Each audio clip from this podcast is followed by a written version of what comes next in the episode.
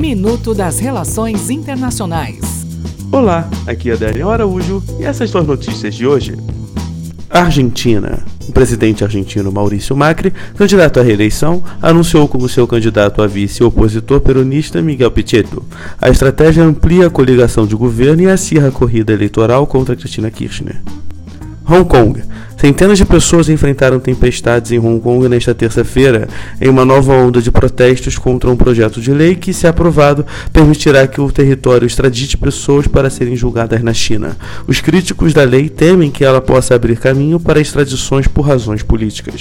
Wikileaks. Os Estados Unidos pediram formalmente ao Reino Unido a extradição do fundador do Wikileaks, o ativista australiano Julian Assange, acusado no país de espionagem e de conspiração para publicar documentos secretos do governo americano. Até o próximo minuto. Enquanto isso, aproveite mais conteúdo no portal seire.news.